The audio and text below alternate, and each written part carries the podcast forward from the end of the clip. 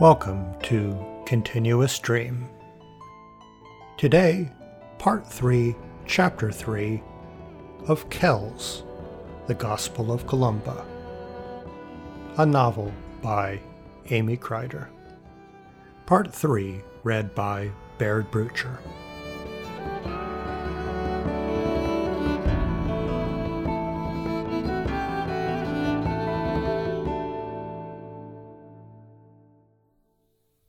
Chapter 3 Aix The last of our ship was loaded. It was a much larger boat than I had ever seen before, a barge with a deck and stores below.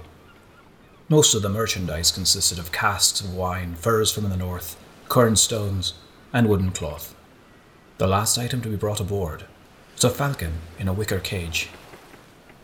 Lutgard was immediately taken with the falcon and stayed by its cage. She sat on a bundle of purple cloth like a queen on a throne, resting her elbow next to the cage with her hand on her cheek. I am going to marry a rich lord and hunt with falcons. Isaac saw Lutgard dreamily contemplating the falcon. He smiled. You like the hunter, he said to her. Yes. It does seem a shame, though, that this noble bird should be enslaved. His eyes narrowed in irritation. It is no slave. The falcon and the hunter are equal partners. You think too much. He turned and walked away, with Derek following with his hands clasped behind his back, continuing their conversation about the east. We passed the vineyards, and a deep forest darkened the hills around us in a narrower passage. The river twisted, and Isaac stayed at the prow, the captain, to watch the turns for sudden rocks. The sky was overcast, and Lutgard's face had a clouded look as well when I sat down beside her. She wouldn't meet my gaze. What's the matter? I asked. She clenched her lips in hesitation, but then shrugged her shoulders to gird her courage. Isaac asked me to marry him. I started in surprise, and the psalter slipped to the floor. What did you say? I didn't say anything. That's unlike you. She gazed out at the dark hills, and I poked her with the corner of my book. He's very rich, she said. Her words disturbed me less than the fact that she wouldn't look at me. You're considering it? She shrugged. It's not like you to not know your own mind. I wish someone would make it up for me. I wanted to say, then don't marry him because I felt she truly didn't want to, but I held back. Why are you unsure? I've been lucky so far. I fear my luck will run out. You've made your own luck. Perhaps you overestimate me. Why doubt yourself now? She sighed. In his gentle way, he has been reminding me of all I risk and the difficulty I face a woman alone, headed to a strange place with no people or prospects. I can't just dance my way into the king's court. I must be mad to think I could. I don't like that he undermines your courage. She smiled grimly. Thank you, but I have to face facts. What will become of me? I couldn't answer. I struggled for words, knowing I had no easy answer to give. The choice is between certainty and uncertainty. He offers you security, and there's certainty in being secure. You don't know what lies ahead. In freedom, there is uncertainty, there is fear. She slowly turned to me, her eyes wide in surprise, almost in fear. Yes. We sat in silence a while, until Derek came up to me and asked to be read to. We moved away, and I glanced about as I read. Isaac approached Lutgard to talk. I watched intently. I could see by his face, startled, disappointed, dark, that she refused him. She held out her hand in friendship. He took it briefly and dropped it.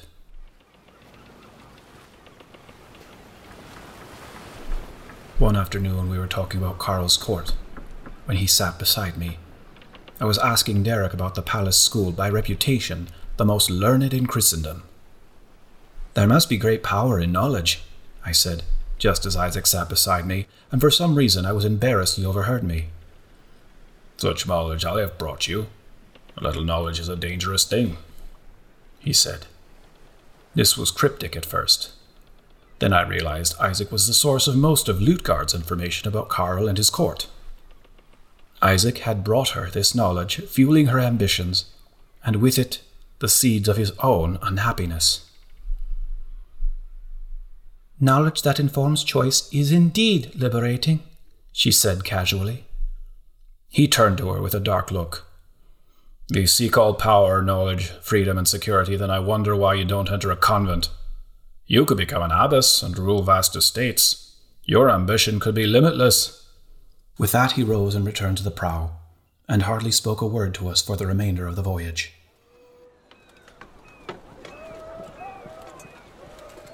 When we arrived at the river port a few miles from Aix, Isaac was in a better mood. After the boat was unloaded, he was solicitous toward us, making sure our few things did not go astray, safeguarding our money, and offering to hire a horse for Lutgard. She preferred to walk, as it was not a long distance. I think she didn't want to be in his debt. She thanked him, and he sighed with a clearing of the throat, a slight reprimanding sound as if to say, Another bad decision I must accept. But he looked softly on her and bowed. There was a good road of solid packed earth through the woods to Aix, then out of the woods past vineyards with plump purple grapes and fields of grain in all their golden glory. We were all cheered by this fine summer day, even Derek seemed to be aware of his surroundings. Late in the afternoon, I saw the road ahead come to an end at the largest stone wall I had ever seen. The wall stretched across our horizon like a dragon in our path. Smoke rose from within it. The wall was a dark, dark shadow breaking the golden fields and flower dotted meadows. Lutgard's mouth was open in wonder. She turned to me with a broad smile, her brown eyes shining. What beast is this, smoking from below? Darek asked. We've come to Aix, Isaac said. Ah, yes. Like Lutgard, his face brightened with possibilities. It will be here. Lutgard quickened her pace, and I had to take her hand to keep her from running. She laughed at me, but slowed down. We stopped before the gate for Isaac to put his cargo in order and he led the way after a quick exchange with the guards. We entered through the shadowed gate. Aix la Chapelle, swarming with visitors, craftsmen, petitioners, teeming with people whose business I couldn't fathom, idle folk who found ways to busy themselves in this bedlam of a city. This was a city. A city was something I've heard of in Bible stories. But I could not have imagined this Babel. It was built of stone, and was still being built, its stout walls crowned by towers within which workmen hoisted blocks and mechanical pulleys, masons chipped with hammers and chisels, carpenters pulled on their saws, smiths pounded out nails. The great city was being raised before our eyes. I thought it noisy when we first arrived at Donad, and then Frisia, but there were nothing like this pounding and echoing toil. The workmen shouted above the noise in tongues I didn't know, that formed words from deep in the throat. The streets were paved with smooth stones, and a beggar was sweeping them in exchange for alms. Suddenly, an approaching horse shied at him, the horseman yelling oaths at the industrious beggar.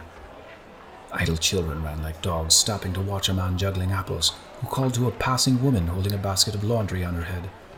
A woman dressed like a princess walked slowly past and when I saw her wink at the juggler, I knew she was a whore.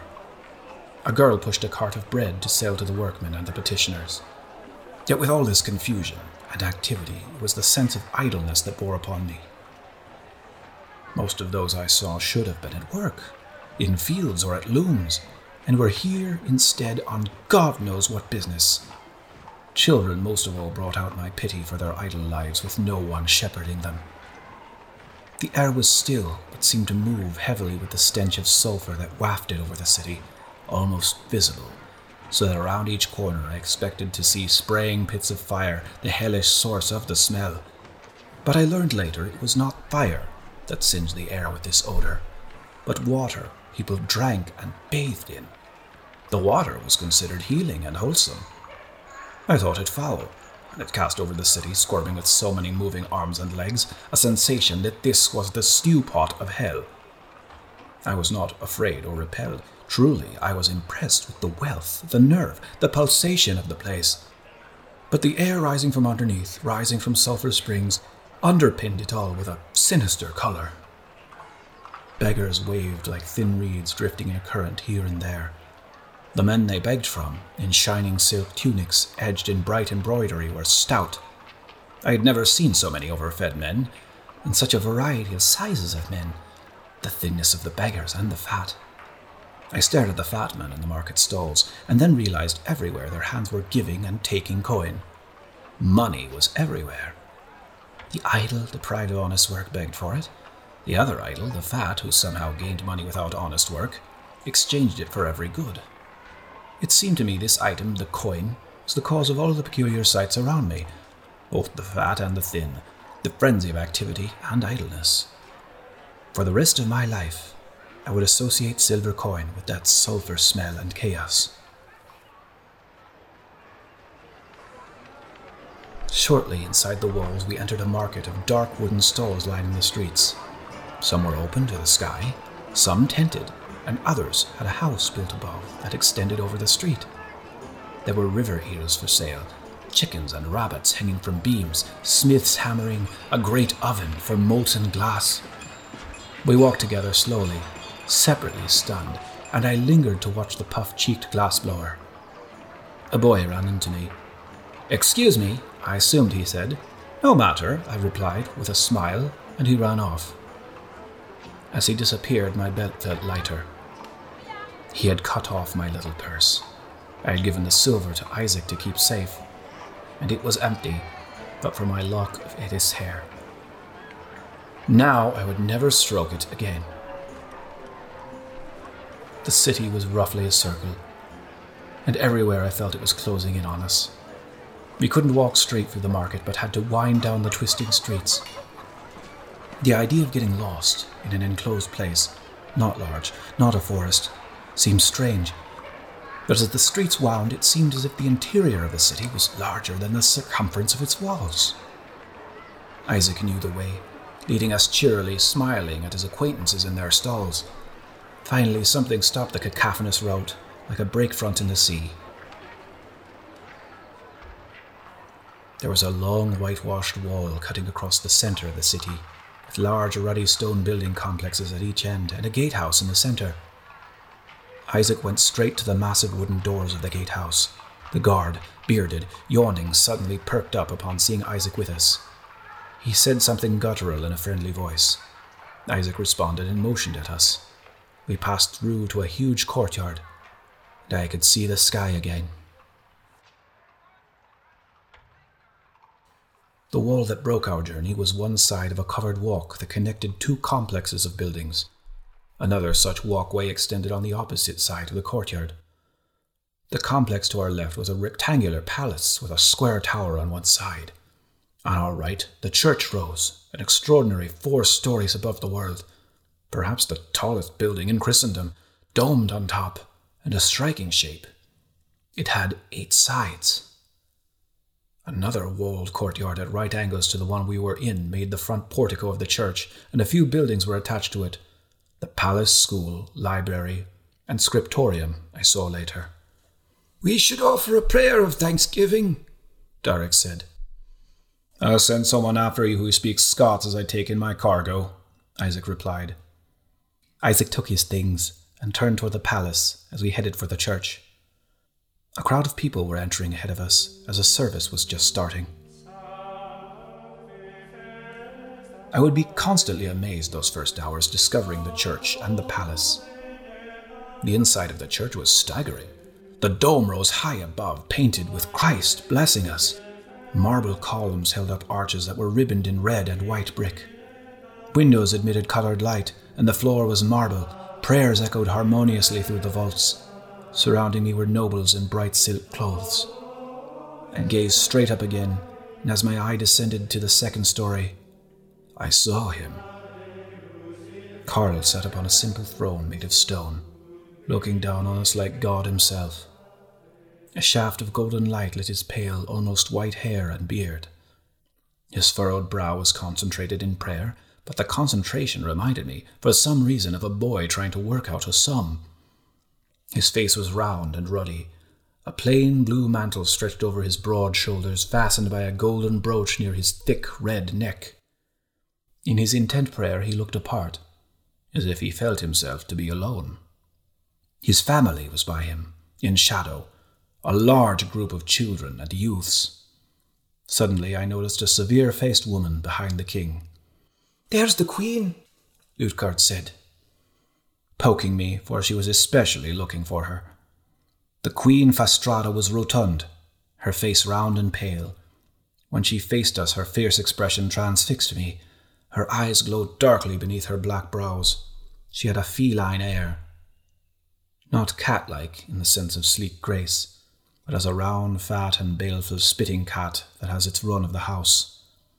This is bold to say as a first impression, but such was the ferocity of her look. I understood some of the Latin, and I prayed what I was able to. I thanked God for delivering us safely. When it ended, the king stood and made the sign of the cross over us all. Outside, a boy was waiting who greeted us in Scots. The king will receive you after you refresh yourselves. Come with me. He took us to guest quarters, where even the latrine was nice. I washed my tired feet. When we were finished, the boy returned. Along the covered walkway, the sunlight picked out the straight columns, making a pleasing rhythm of light and shadow. As I passed each bright column, I felt I heard a note plucked on a harp. When we entered the hall, we saw Isaac, who motioned that we join him. In the flickering torchlight, I tried to learn and distinguish who was important at the feast.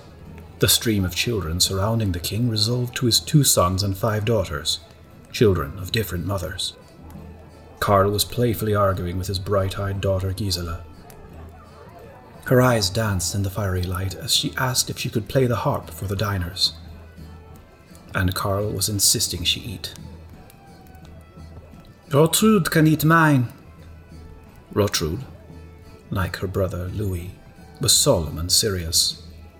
No, I'll do as the king says, as you should. The eldest, Bertha, was the most beautiful. She was holding a baby, though I saw no husband near. Stop pestering, she said to Gisela. If you don't feel like eating, you can hold Nithard for me. Gisela took the baby Nithard and Karl leaned over to stroke the infant's face. Near me was a man of fifty, whom I could soon tell was a favourite of the king's. He was Alcuin, sometimes called Flaccus, because, as I quickly divined, the close knit men had pet names for one another. Alcuin seemed especially enamored of using these pet names. Karl was David, the warrior king. This name was reserved for his closest friends, the other nobles addressed him as Your Security, or Your Clemency. I could tell from his accent Alcuin was an Englishman, and I asked in Saxon why the king called him Flaccus. He flatters me. That is the family name of Horace, a poet of antiquity. I scribble verse. Are you a court poet? He beamed at me. No, I'm the headmaster of a palace school. Poetry is not so important to our David except the poetry of the Psalms.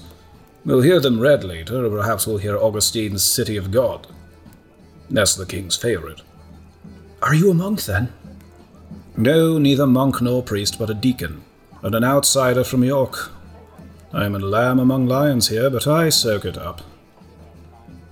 More than once, he turned to me privately to explain some detail of Karl's leadership that came up in conversation. Karl was using his power to make sweeping improvements in Francia.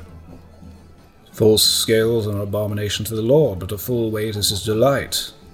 Alcuin quoted Proverbs. Karl was reforming the weights and measures of the land, reforming the coinage too. He even renamed the months to rid them of their pagan origins. I had never thought about this before the use of power. At Donad, Yokid's power was only for its own sake, to lord over men, to take away, to control. But Karl was using his position of power to lead change, to reform and better his kingdom, in ways sweeping and fundamental. To think he would rename the Twelve Months, that was audacity, ambition governed by beneficence. It was hard not to stare at him, but he seemed so accustomed to it he didn't notice. We must ensure these schools are established, Flaccus, is there some way our missi could gather a measurement of how well the schools are teaching the boys? Could you devise an examination that could be given for their understanding of Latin? Right speech leads to right thinking, and I want no child left behind. His jester rolled his round eyes and raised his red eyebrows and said, How you take the measure of a man was a lesson to the Northmen. That's the sort of lesson we like. The table laughed though the holy men present only gave smothered smiles.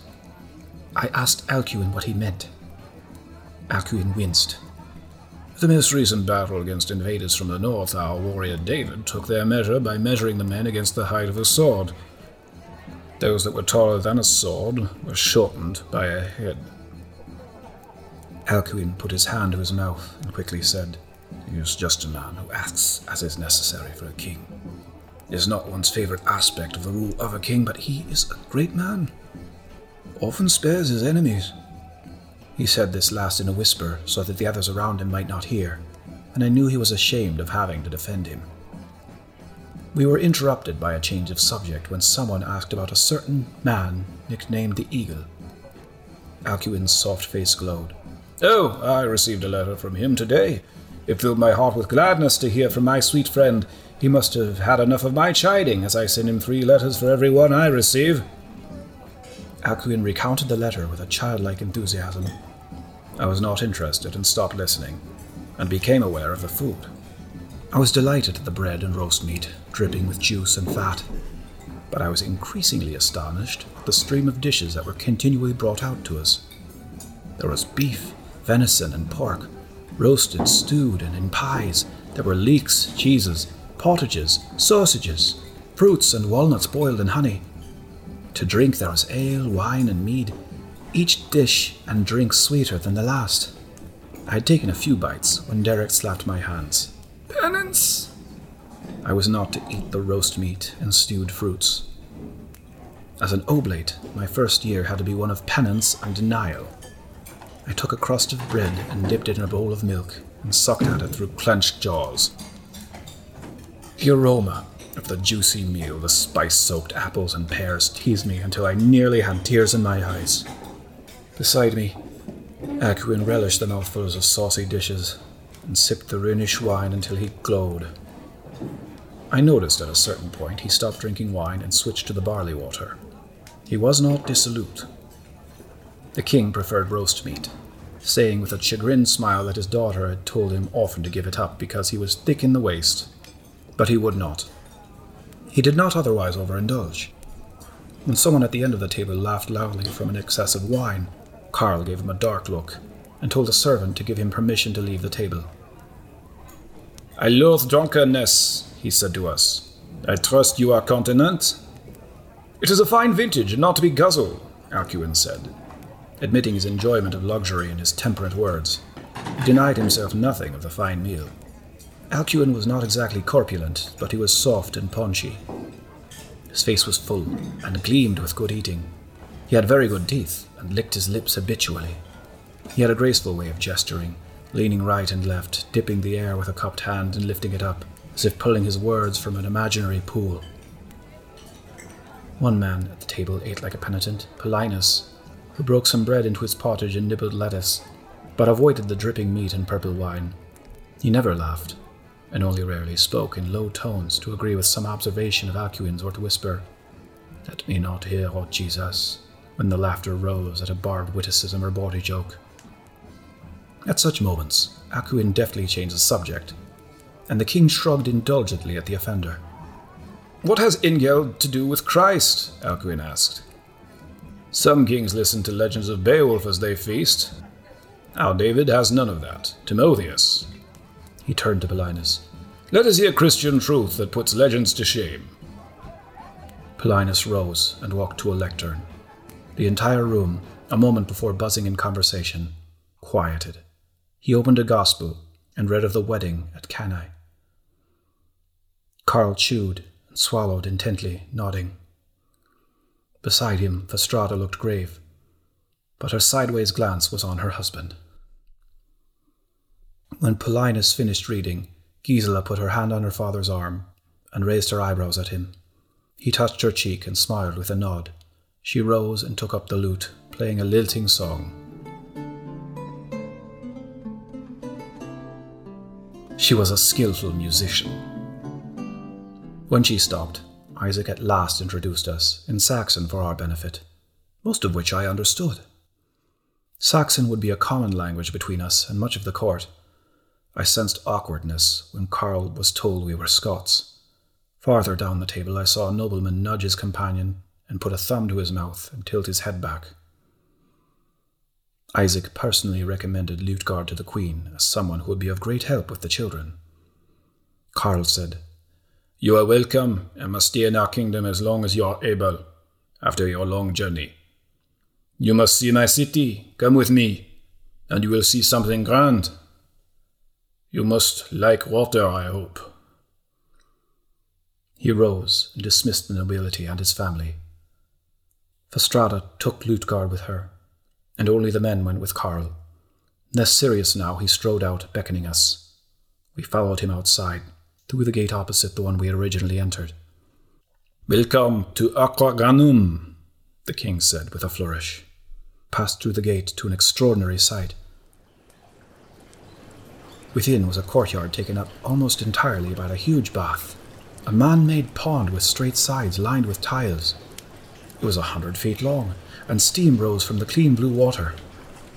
Karl quickly threw off his mantle and tunic. We hesitated, and he waved at us, laughing. We stripped and splashed in after him. The water was hot. I had never stepped into hot water before. It was fantastically pleasing and soothing. The king bounded back and forth across the pool, and we imitated him. Then, after a bit, we all sat at one end and felt our cares melt away in the liquid silkiness of the water. Karl was growing sleepy, but he wanted to talk. Did you hear of Widukind on your journey? We said no.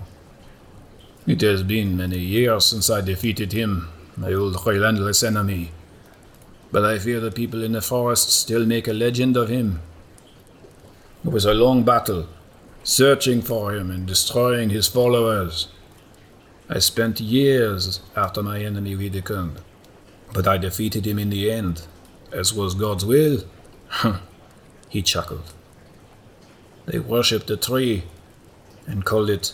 They thought the tree was the center of the world, of the universe. But my good soldiers found it and chopped it to bits. No one will hug trees in my kingdom. There will be no more ignorance or superstition. If they talk of Widukind, it's not to extol him. They see even their greatest leader is no match for a Christian king. Loyalty is all I ask. I give much in return for it. Three hundred Saxons hanged. They would swear no loyalty to me, so they hanged. I spared Widukind, and that is an example of my just dealings, because he swore his oath to me. But I suspect there are those who secretly praise him. Missi Go out to the countryside and listen. You will find out what people are saying. So you heard nothing of Widukind? We said no. Karl caught me staring at him, for I was studying him. He smiled. You don't have a care in the world, do you? I'm not sure. You're lucky to be a monk. You'll never have a wife. Wives give you children. Karl opened his mouth wide and grinned. You see into my heart. You know how I love to have my children with me. I felt badly, because I had begun to think about him in a dark way. You have many. You are well blessed. You haven't seen all of them. I have a son elsewhere, my beloved Carloman. But you see, my darling daughters, they are my precious treasure. I won't let them go. King Offa of Mercia wanted Gisela for his son. Perhaps I should have allowed it. But no, they cannot leave me. Never. After Pepin's conspiracy, Karl decided to impose an oath on all men and boys over 13 to swear allegiance to him. Messengers, his missi, would ride all over the land to administer the oath. If my enemies bow down to me, if Widukind himself could take such an oath, how much more should my own kinsmen pledge to me? Alcuin said. Of course, they will be persuaded by your own reputation for justice. It is better to lead people by reason than by threat, for fear may dissipate, but reason lasts. The lion has only to roar to be obeyed, for reputation is enough. The lion must be seen to strike from time to time, to put the fear of God in his subjects. At times the king grudgingly agreed with Alcuin when in his presence. But later in the evening, as we bathed in the delicious, hot pool, his mind turned to his enemies, real and imagined. There were seven conspirators. In a court of, say, a hundred, that's seven percent. If seven percent of my people are disloyal, how many missi must I send out to find them all?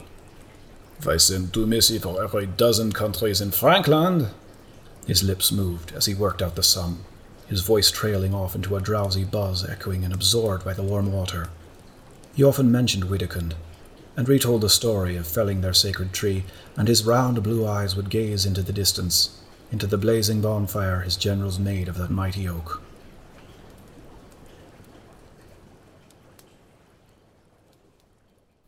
The next day, after the morning service, the boy, whose name was Fredegus and who was Alcuin's secretary, brought us to the library and scriptorium, where Alcuin met us and gave us a tour. The number of books was staggering. There were hundreds. A team of men scribed from dictation, and the musical sing song of the Latin led their pens into a subtle dance. We watched briefly, and then, not to disturb them, we went into Alcuin's office. The office was in a corner of the building and was lit by two large windows of leaded glass. The windows and brightness of the large, airy room seemed as significant to me as the power of the king's throne room. It was quite a clean room, with a carpet on the polished floor instead of rushes. A cupboard brimmed with yet more books, and on the desk was a neat array a leather box of quills, a bound notebook, a stack of fresh vellum, chalk and ink bottles, and a straight edge. Alcuin opened a book to show us their scribing. This is an odd script, Darek said. I didn't know what the difference was, but I observed the script was small, square, and compact looking. Alcuin beamed. This is our script which we developed. It's efficient and easy to read. Derek sniffed. I don't know about efficiency. With labor comes grace. We have so much to write, charters and the like, Alcuin said in an apologetic tone. Darek said, Yes, I see. For charters, of course, but not for Holy Scripture. Alcuin was mild in the face of his criticism. He had an open, pleasing face, the lines of which indicated that he smiled much. Though he was old, he was not as ancient as Darek, and he said, I defer to the wisdom of my elders. May I learn to write here? I asked. I saw Darek frown at me. Darek immediately thought I meant that I particularly desired to learn their Frankish way of scribing, which I didn't mean. I only took the opportunity to ask because the subject was at hand. Alcuin gave me a regretful smile. The older you are, the more difficult it is to achieve. Our David, though he can read beautifully, has never attained writing. The regret in his eyes softened, and his smile turned further up. Still, you are not so very old. It is quite possible. I'm sure the question is up to your masters more than me. Derek put his hand on my shoulder. It would be a great opportunity, but we don't know yet how long we are staying. Alcuin looked surprised. Surely you must stay for some time. The weather is turning cold soon, and travel will be unpleasant. Such a long journey. If we are able to obtain lapis quickly, we can return before winter, Darek said. I hoped we would stay the winter, though not obtaining the lapis would seem to make this long trip senseless. It was no waste to me. I wanted to see all I could, for its own sake, for the sake of my understanding. Darek continued. It was my belief you would have lapis to donate to our holy mission, dear brother. Alcuin licked a corner of his mouth as he thought. I'm afraid we haven't had lapis for some months. We have other paints, many colors to donate, but not lapis now. Darek's face turned white, and he stared for some moments. Alcuin's gentle smile faded as his eyes opened wider in concern. My heart beat hard until Darek spoke. Ah, then that is too bad. He turned suddenly and walked out of the room, and I hurried to keep up. We marched back to our guest room. Once inside, I was terrified by his show of rage. His cries were like a wounded hound as he grabbed the desk and turned it over, pulled the cloths off the bed and struggled to tear them with his hands and teeth, tangling himself in them. Swaddled in the bedding, he grabbed the legs of the bed and slammed it up and down. An ink bottle just missed the window. Our silver coins scattered like debris across the floor. What is silver but the devil's bribe? He bellowed along with incoherent howls. His face twisted into a living, moving mask, working into horrible expressions as one might imagine in knotted tree trunks at night when one is lost and frightened. I crouched in a corner, speechless. When he was thoroughly entangled in the bedding and all was devastated, he rocked the bed back on its feet and fell into it with a sob. He squeezed his eyes shut in his red face and stopped howling his breath deep and hoarse. In the contrast of the sudden stillness, my own breath was loud and fast. Coins glittered on the floor like broken glass. A puddle of ink spread from one corner, like the blood of a calf. He lay in a precarious equilibrium, prone but tense, at any moment liable to go off again, but for now he was still as a quivering rabbit in a frozen pose. I slipped out and hurried back to Alcuin who was still in his office dictating a letter to Fredegus. I entered with no announcement or courtesy, but as he looked up, startled, he saw my urgency. He listened to my story with all concern. When I finished, I saw a firm determination in him more decisive than I expected from him. He was no ditherer. I will send you St. John's wort from the infirmary. Fredegus, if you would. Fredegus quickly went to get it. Add to it his barley water or ale every night before sleep, and in the morning too, if necessary. It will soothe him. You must be very calm and quiet with him, and not show your fear. Most important, don't ask him questions or correct anything he says. You must not argue, but instead, by nodding and repeating his words, show that you are listening. Alcuin sighed and smoothed the page before him. I do wish we had lapis, as I know in his state nothing will substitute for it. But we don't. That's all there is to it. Fredegus returned with the cloth bag of powdered St. John's wort. Alcuin patted my shoulder. Come to me any time. I realized now it was up to me to deal with the situation, and that no one was coming with me. I left and went to the kitchen to beg a cup of ale. The scullery girls snickered because of the Scots' reputation for drink, but I didn't try to explain. When I returned, Derek was asleep though his body was still stiff and tense. I straightened the room and set the ale on the desk. I sprinkled some of the brown powder into it. I sat for the day beside him until the bell rang for evening service. He opened his eyes and fixed them on me. I had a vision. Tell me your vision. A white stag crossed the frozen stream. The ice broke with a mighty crack. The current rushed him past the sharp rocks that tore his flesh he was pulled into the sea, and on the shore the Holy Mother gathered shells and blue seaweed. He landed fainting on the sand. She reined him in with seaweed binding. Healed, he rose, and she climbed on his back.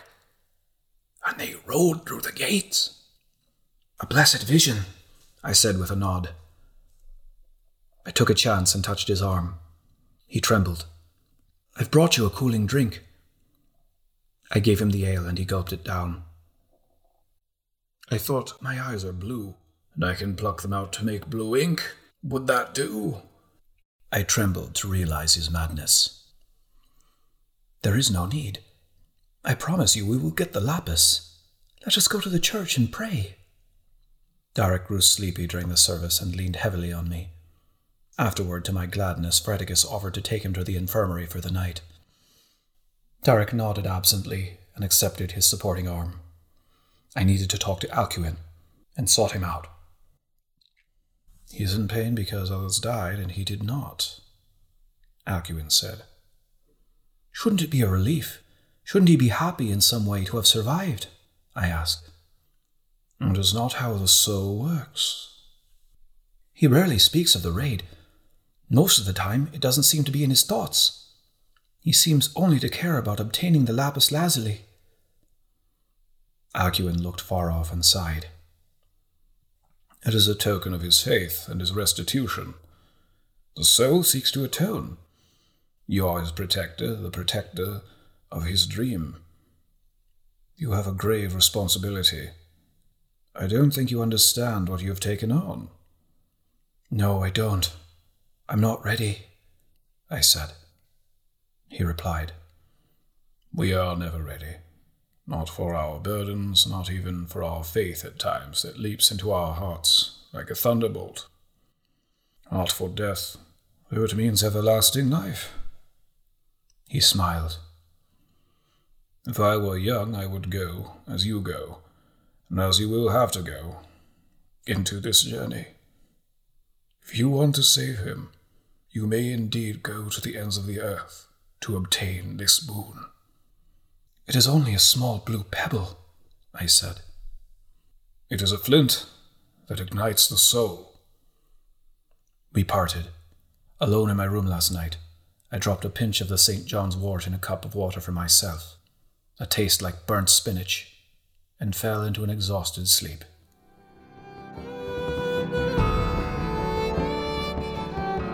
To be continued. If you enjoy Continuous Stream, please give us a five star rating on Apple Podcasts or your favorite podcast player.